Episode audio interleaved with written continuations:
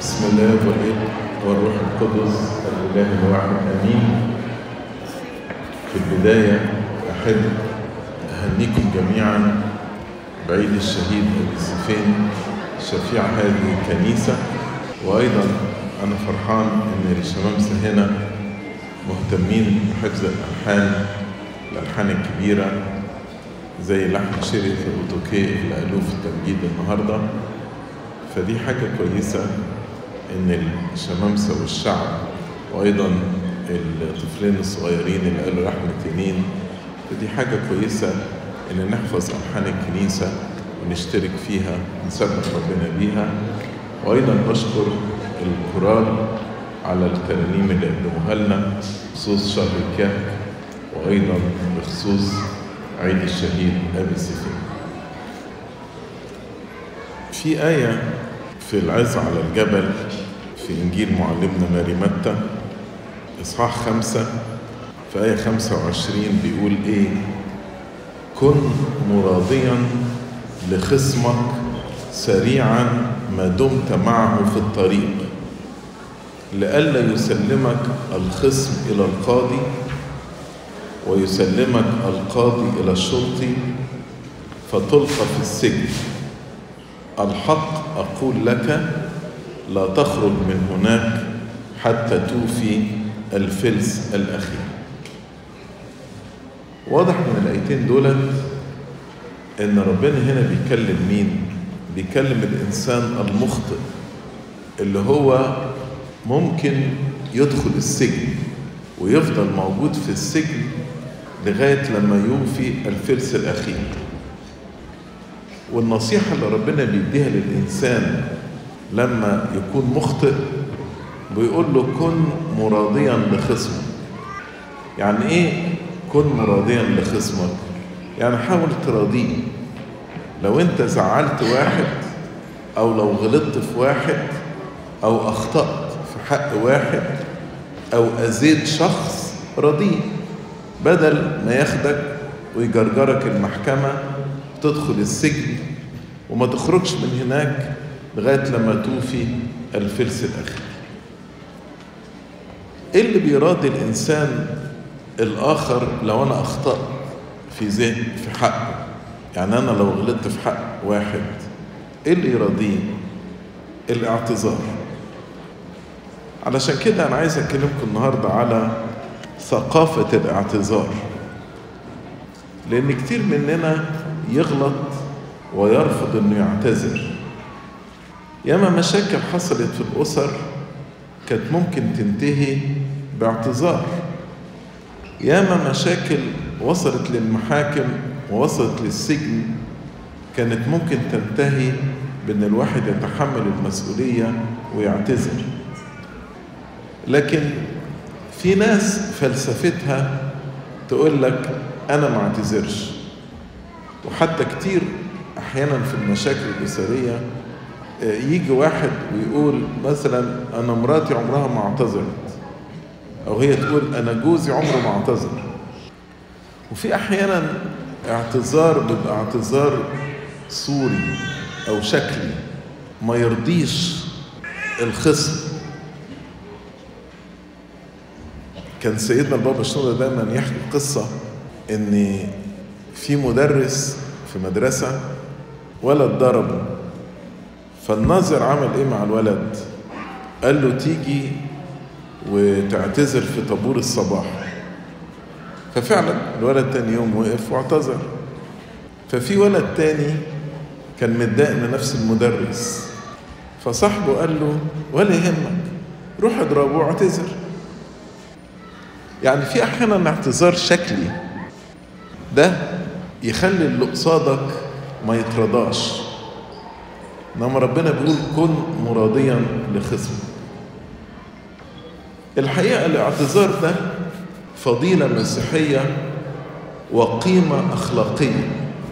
لأن إحنا كلنا بنخطئ وطالما كلنا بنخطئ جزء من تحمل المسؤولية إن الإنسان يعتذر.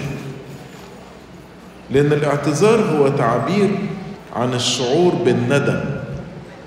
عن فعل أو قول تسبب في ألم أو تسبب في إساءة لشخص آخر.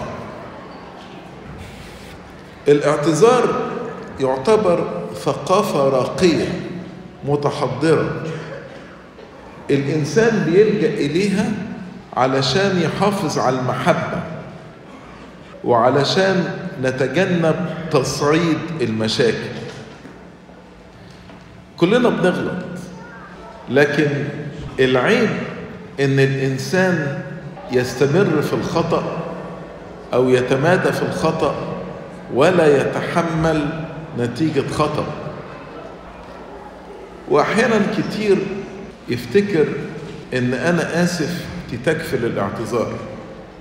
زي ما هنشرح النهارده الاعتذار الكامل له خمس خطوات.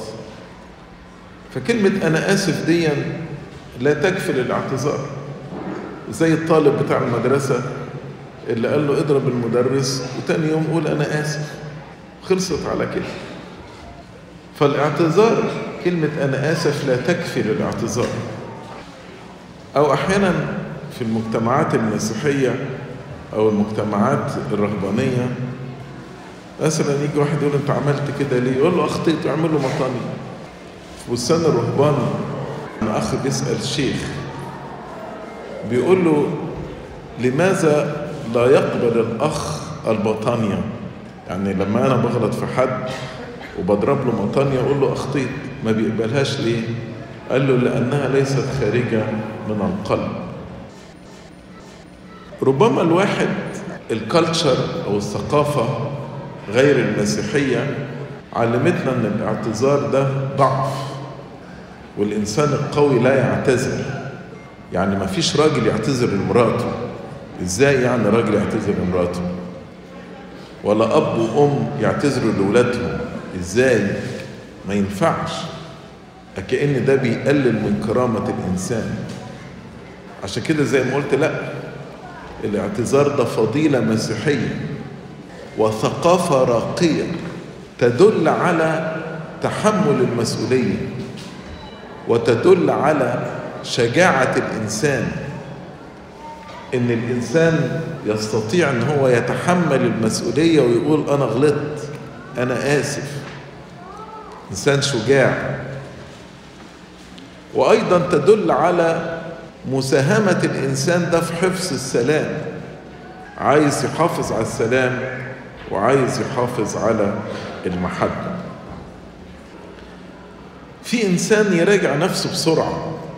يعني مثلا لو في وقت غضب أنا غضبت وطلعت مني كلمة غلط immediately أعتذر للي قصادي علشان ما خليش للشيطان أي وقت بيني ما بين الآخر أصفي المشكلة immediately. وفي بعض أحيان الاعتذار يجي متأخر شوية. يجي بعد ما الإنسان يراجع نفسه ويشوف إن هو فعلا أخطأ وضميره يأنبه فيرجع ويعتذر. لكن زي ما قلت لكم الاعتذار أحيانا في اعتذار سيء. زي مثلا اعتذار بيسموه علماء النفس اعتذار الكيد المرتد. يقصد بيه إيه؟ إنك أنت أكنك بتعتذر ولكن بتاخد كلمات ملتوية. بتكيد بيها اللي قصادك وبترد الملامه عليه. عشان كده يسموها الكيد المرتد. زي مثلا تكون غلطت في واحد أهنته مثلا والإهانة واضحة. بس تيجي تروح تقول له إيه؟ تقول له أنا آسف إنك فهمت كلامي بالطريقة دي. كأن المشكلة فيه هو اللي ما بيفهمش. وأنت الغلط يعني راكبك. بس تقول له لا أنا آسف إنك فهمت كلامي بالطريقة دي. فأنت بتغيظه اكشن ده مش اعتذار. أنت قلت أنا آسف بس ده مش اعتذار. وفي نفس الوقت بترد الملامة عليه بتلومه هو. هو اللي ما بيفهمش مش أنت اللي غلطت فيه. أو الاعتذار مع تبرير الموقف. أنا آسف بس ما كنتش أقصد. أنا آسف بس الظروف هي اللي خلتني أنا كنت مضغوط أنا كنت كذا. ودي معناها إيه؟ معناها إن أنا لو اتحطيت في نفس الظروف تاني هغلط نفس الغلط. مش كده اللي قصادك؟ ما يقبلش الاعتذار ده. يعني يقول لك يعني أنت كل ما يبقى عندك الظروف دي يعني هتغلط فيا كده. يعني يجي واحد مثلا يقول لمراته معلش أنا النهارده كان عندي يوم شديد في الشغل ما تزعليش مني. طب يعني كل يوم هيكون عندك ستريس في الشغل بتاعك هتغلط في مراتك؟ هتقبله إزاي كده يعني؟ أو تعتذر وتلوم اللوم على شخص تلقي اللوم على شخص ثالث يعني مثلا تقول إيه؟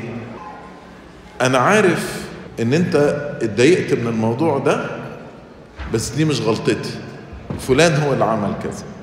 فأنت يعني بتروح بترمي اللوم على حد تاني.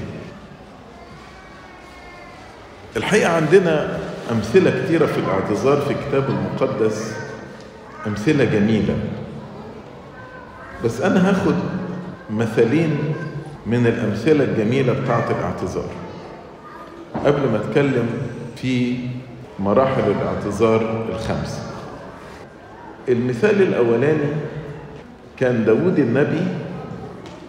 عارفين داود النبي كان هربان أو حياته كلها كان هروب. فمرة كان هربان وكان معاه 300 شخص. فكانوا يعملوا إيه؟ الناس الهربانين في الجبل. كانوا يلاقوا مثلا في حد من الرعاة بيرعى الغنم بتاعه.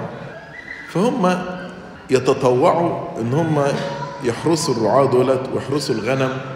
بحيث لا وحش يقرب منهم ولا حرامية يجوا يقربوا عليهم إلى آخره. وبعدين بيجوا ينتظروا إن وقت بقى ما يجزوا الفرو بتاع الغنم ده يروحوا بيبقى فيه وقت بقى ده يبيعوا الغنم ويبيعوا الفرو وإلى آخره فبيبقى فيه خير كتير. فيروحوا ياخدوا بركة من الناس اللي هم حرسوا القطيع بتاعهم. ففعلا كان في واحد اسمه نبال. فداود والجماعة بتوعه فعلا حرسوا الرعاة بتوع نبال. فجه وقت جز الغنم فداود بعت عشر غلمان من عنده لنبال. تقروها دي في صموئيل الأول إصحاح 25 من أول عدد ستة. وقالوا له كده حييت وأنت سالم. وبيتك سالم وكل مالك سالم. زي ما تقول واحد كل سنة وانت طيب كده دي معناها والآن قد سمعت أن عندك جزازين بيجزوا الغنم وحين كان رعاتك معنا لم نؤذهم ولم يفقد لهم شيء كل الأيام التي كانوا فيها في الكرم يعني داود لو كان عايز يعني يشتغل شغل عصابات وياخد الغنم منهم كان هيقدر يعمل كده. ده معاه 300 واحد. إنما يعني تطوعوا إن هم يحموه وقال له كده اسأل غلمانك فيخبروك. فليجد الغلمان غلمان بقى داود نعمة في عينيك. لأننا قد جئنا في يوم طيب. ده يوم زي عيد كده. فاعطي ما وجدته يدك لعبيدك ولابنك داود داود كان ممسوح ملك في الوقت ده. بس شوفوا التواضع يقول لنبال ولابنك داود نبال استهزأ بالعبيد استهزأ بداود. وقال من هو داود ومن هو ابن يسى قد كثر اليوم العبيد الذين يهربون كل واحد من أم سيده. قال داود ده عبد هربان من سيده شاول وجاي يعني إيه؟ عايز ياخد مني أخذ خبزي ومائي وذبيحي الذي ذبحته لجزية وأعطيه لقوم لا أعلم من أين هم. فلما وصل الكلام ده لداود داود اتضايق جدا. وراح كده قال للرجالة بتوعه تعالوا هنروح. وطلع معاه 400 راجل. عدد 13 يقول وصعد وراء داود نحو 400 رجل ومكث 200 مع الأمتعة. يعني التوتال كان كام؟ 600 وطلعوا وداود كان يعني مصمم إن هيقتل كل فرد في بيت نبال. مين بقى سمعت بالخبر؟ مرات نبال. اسمها أبيجايل. فواحد من الغلمان اللي بيشتغلوا عند نبال راح قال لأبيجايل قال لها الحق. ده داود أرسل رسل من البرية فثار عليهم نبال. والرجال رجال داود محسنون إلينا جدا. فلم نؤذى ولا فقد منا شيء. كل أيام ترددنا معهم ونحن في الحقل كانوا سورا لنا ليلا ونهارا كانوا بيحمونا. كل الأيام التي كنا فيها معهم نرعى الغنم. والآن اعلمي وانظري ماذا تعملين لأن الشر قد أعد على سيدنا يقصد نبال وعلى بيته. وقال له وهو ابن لئيم لا يمكن الكلام معه. لها أنا لو كنت مع نبال مش هيحل المشكلة. أبيجايل هذه المرأة الحكيمة راحت عاملة إيه؟ شوف بقى الآية بتقول كن مراضيا لخصمك. الخصم هنا مش بس هيدخله السجن ولا هيرفع عليه قضية ده هيقتل البيت كله. فراحت أخذت هدية كبيرة مئتي رغيف خبز وسقي خمر وخمسة غرفان مهيئة وخمس كيلات من الفريق ومئتي عنقود من الزبيب ومئتي قرص من التين. هدية كبيرة. ما قالتش طبعا لجوزها لأن لو قلت لجوزها كان هيمنعها وراحت تقابل داوود. وهنا شوف الشجاعة.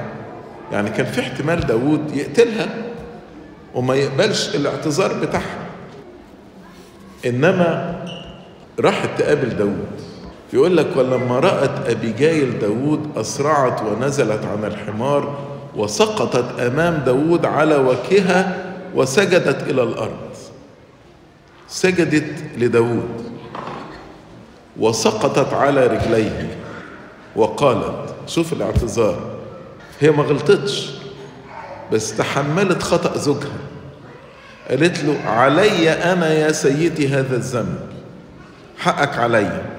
أنا اللي غلطت. ودع أمتك تتكلم في أذنيك واسمع كلام أمتك. لا يضعن سيدي قلبه على الرجل اللئيم هذا. قالت له ده طبعه صعب. على نبال. لأن كاسمه هكذا هو. نبال اسمه والحماقة عنده. وأنا أمتك لم أرى غلمان سيدي الذين أرسلتهم. قالت لي أنا لو شفت الغلمان لما جوا عندنا البيت ما كنتش مشيتهم فارغين. والآن يا سيدي حي هو الرب وحي هي نفسك. إن الرب قد منعك عن إتيان الدماء وانتقام يدك لنفسك. والآن فليكن كنبال أعداؤك والذين يطلبون الشر لسيدي. والآن هذه البركة التي أتت بها جاريتك إلى سيدي فلتعطى للغلمان السائرين ورا سيدي.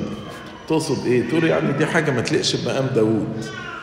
فدي حاجة يدوبك للغلمان بتوعك. واصفح عن ذنب أمتك.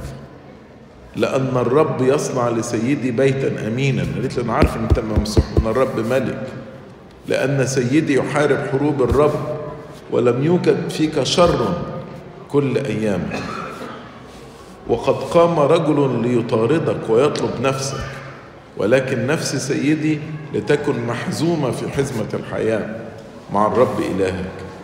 أما نفس أعدائك فليرمي بها كما من وسط كافة المقلاع. ويكون عندما يصنع الرب لسيدي حسب كل ما تكلم به من الخير من أجلك ويقيمك رئيسا على إسرائيل أنه لا تكون لك هذه مصدمة ومعثرة قلب لسيدي أنك قد سفكت دما عفوا. قلت لما تبقى الملك أنا مش عايز ضميرك يلومك. إن أنت سفكت دم بتنتقم فيه لنفسك أو أن سيدي قد انتقم لنفسه. وإذا أحسن الرب إلى سيدي فاذكر أمله يعني الحقيقة كلام كتير هي قالته واخد من آية 24 لآية 31 يعني ثمان آيات. ما قالتلوش أنا أسفة وخلصت على كده. إنما تحس في اعتذار وفي محاولة للتصحيح وبتقدم هدية وفي منتهى التواضع. علشان كده داود اللي كان هايج ومصمم على إنه يقتل كل بيت نبال هدي. الاعتذار هدى داود وقال له مبارك الرب إله إسرائيل الذي أرسلك هذا اليوم لاستقبالي ومبارك عقلك ومباركة أنت لأنك منعتيني اليوم من إتيان الدماء وانتقام يدي لنفسي. لها حي هو الرب إله إسرائيل الذي منعني عن أذيتك أنك لو لم تبادري وتأتي لاستقبالي لما أبقي ذكر لنبال إلى ضوء الصباح هنا الحقيقة من أجمل الأمثلة في الاعتذار أبيجايل وبعد سنين طويلة إحنا بنتكلم على حكمة أبيجايل ما بنقول شخصيتها ضعيفة ولا تذللت لداود ولا بالعكس إحنا بنمتدح قوتها وبنمتدح رقيها وإنها كانت صانعة سلام وإنها منعت سفك الدماء وإنها إزاي تحملت أخطاء زوجها. ووقفت تدافع عن يعني مش بتدافع عن أخطاء زوجها يعني تحملت الخطأ وبتعتذر كأنها هي التي أخطأت فتحملت الملامة على نفسها. مثال من العهد الجديد في الاعتذار بولس الرسول في أعمال إصحاح 23 وقت المحاكمة بتاعة بولس الرسول. لما أمر حنانيا رئيس الكهنة إن يضربوا بولس الرسول على فمه. فبولس قال له سيضربك الله أيها الحائط المبيض. أفأنت جالس تحكم علي حسب الناموس وأنت تأمر بضربي مخالفا للناموس؟ فالواقفين قالوا له أتشتم رئيس كهنة الله؟ بولس على طول ما قالش وهو يعني له حق إنه إنه يقول أنا إن أتضرب على فمي أنا إيه اللي قلته غلط؟ ما عملش كده بولس الرسول. إنما اعتذر دون أن يدافع عن نفسه. على طول راح قال كده لم أكن أعرف أيها الإخوة أنه رئيس كهنة لأنه مكتوب رئيس شعبك لا تقل فيه سوء. قال أنا غلطان. أنا ما كانش المفروض أقول كده لأن الآية بتقول رئيس شعبك لا تقل فيه سوء غلطان هو ولا مش غلطان إنما أنا كسرت الوصية اللي بتقول رئيس شعبك لا تقل فيه سوء. يعني أدي مثال من العهد القديم ومثال من العهد الجديد تبين إن ثقافة الاعتذار دي ثقافة راقية. ثقافة مسيحية. الإنسان القوي هو الإنسان الذي يعتذر لما يغلط. ولما الإنسان يعتذر بيهدي الدنيا. يعني أبيجايل لما اعتذرت وقفت. يعني حروب بين دول كان ممكن تنتهي بالاعتذار. لكن الكبرياء بتاعنا أحيانا هو اللي بيمنعنا عن الاعتذار. شوفوا مثلا الابن الضال. الابن الضال لما قرر يرجع أبوه يرجع لبيت أبيه قرر إنه يعتذر وقال أخطأت يا أبتاه إلى السماء وقدامك ولست مستحقا أن ادعى لك ابنا بل اجعلني كأحد اجرائك تحس كده إن في اعتذار خارج من القلب. أنا حتى مش مستحق إنك ترديني لمكانتي كابن. أنا خليني واحد من الخدامين اللي عندك. وأنا غلطت لربنا وغلطت ليك. فاقبلني أكون واحد زي الخدامين اللي عندك. أيضا إخوة يوسف بعد ما كشف لهم عن شخصيته اعتذروا له. كانوا خايفين إن يوسف ينتقم منهم. ف في أمثلة كتير في الكتاب المقدس عن الاعتذار. لكن خليني أتكلم على الخمس مراحل بتوع الاعتذار عشان الوقت. الاعتذار علشان يكون اعتذار كامل أول حاجة لابد إن الإنسان يكون شاعر بالندم. لأن أنت لو مش شاعر بالندم اللي قصادك هيبقى عارف إنك بتقول كلمتين من بقك ولكن قلبك مش شاعر إنك غلطان.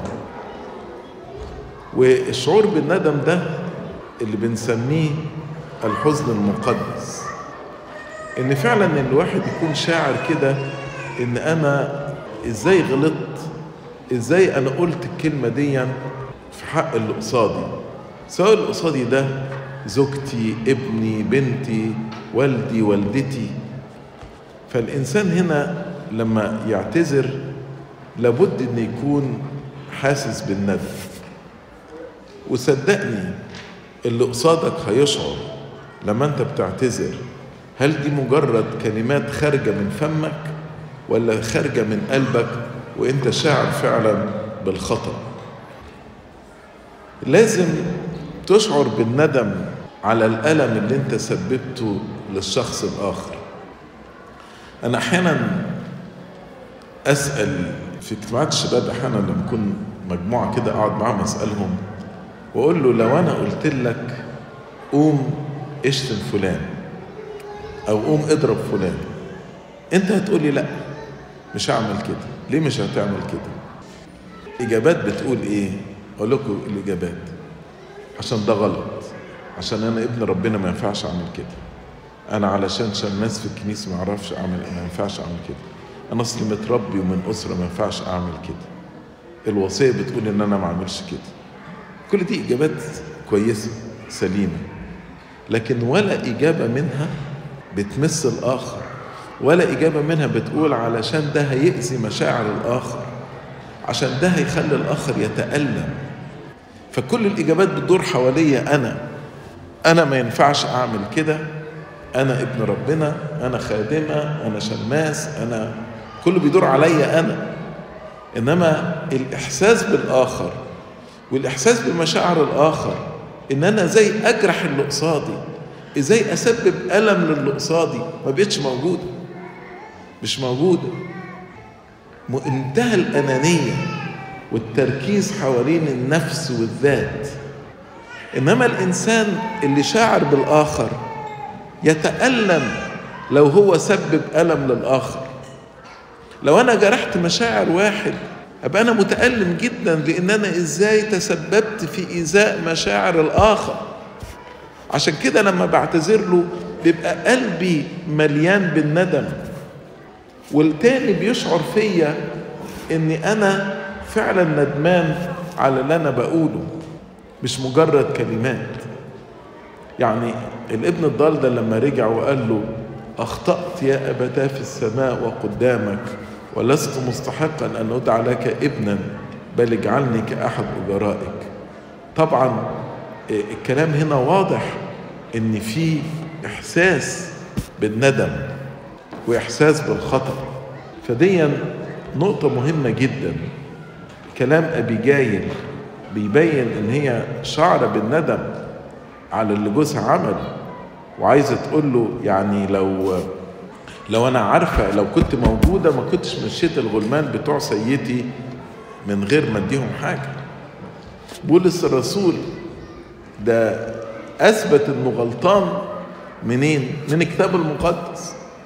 قال لا ده أنا غلطان فعلا.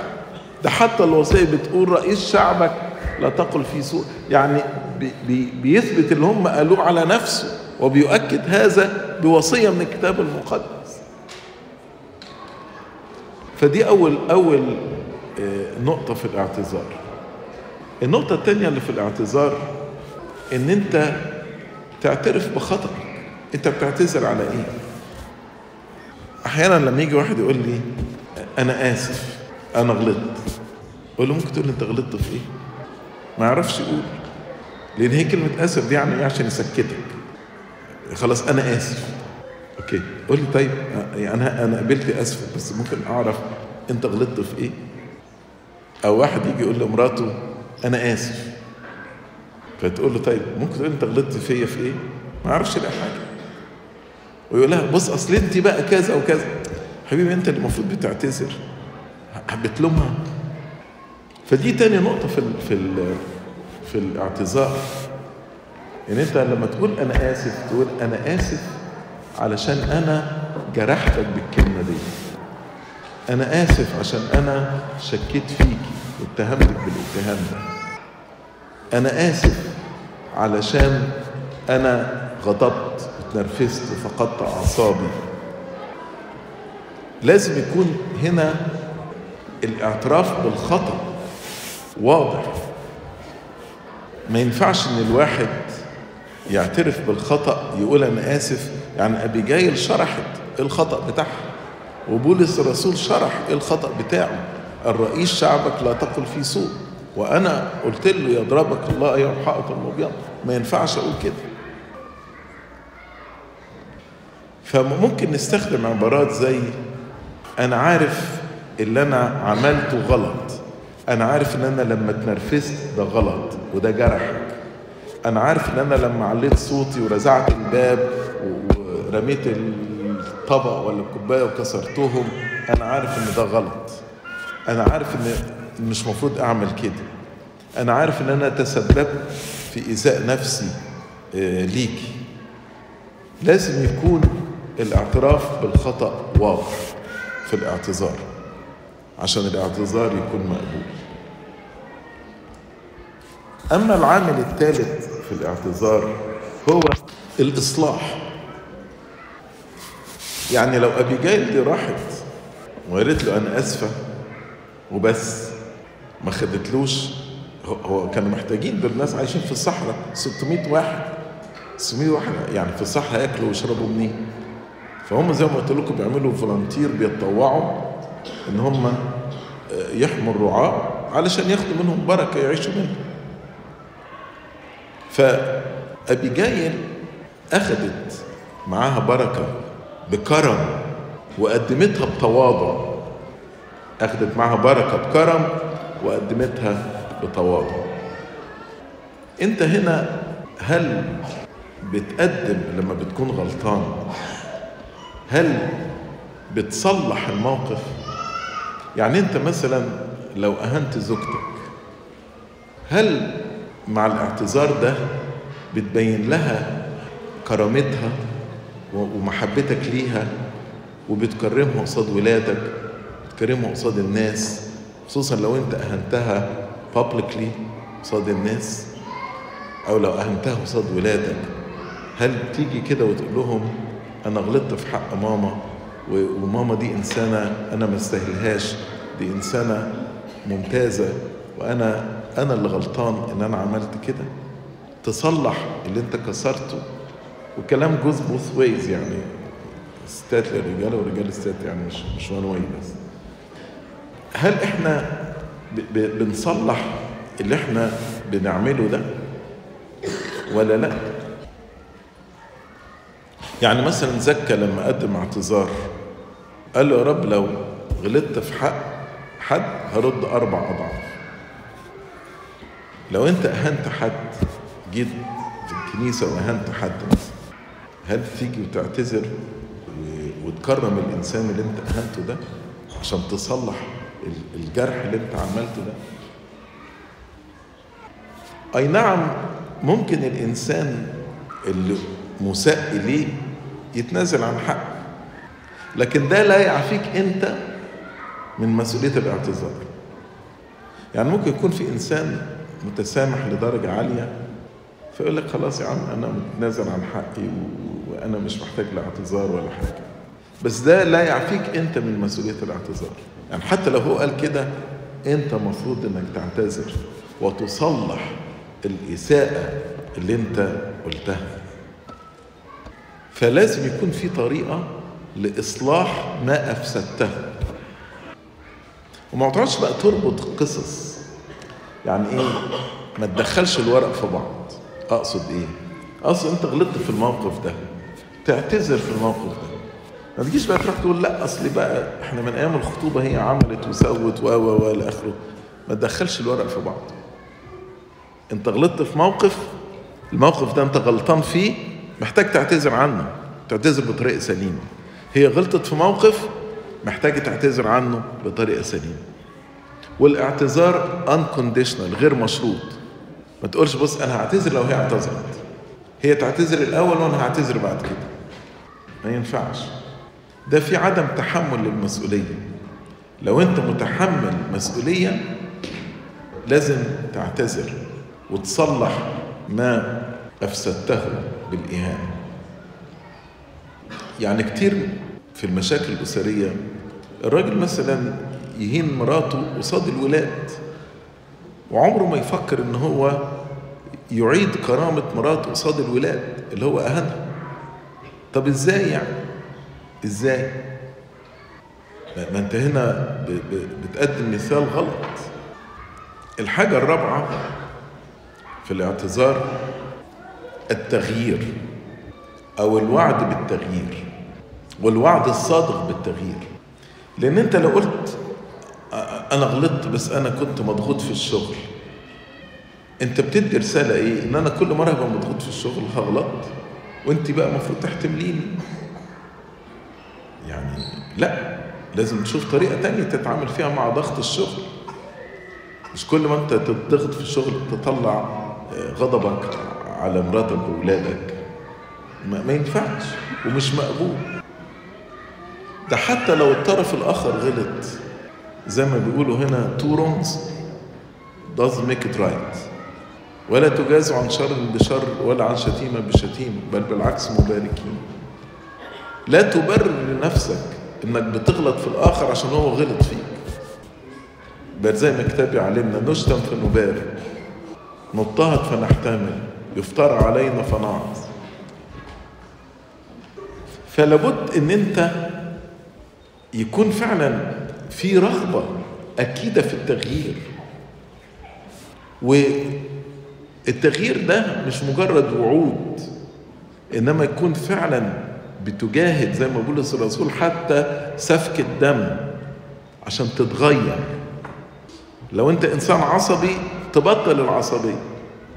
واحد يجيني يقول لي بص يا سيدنا أنا إنسان عصبي. وهي عارفة إن أنا عصبي.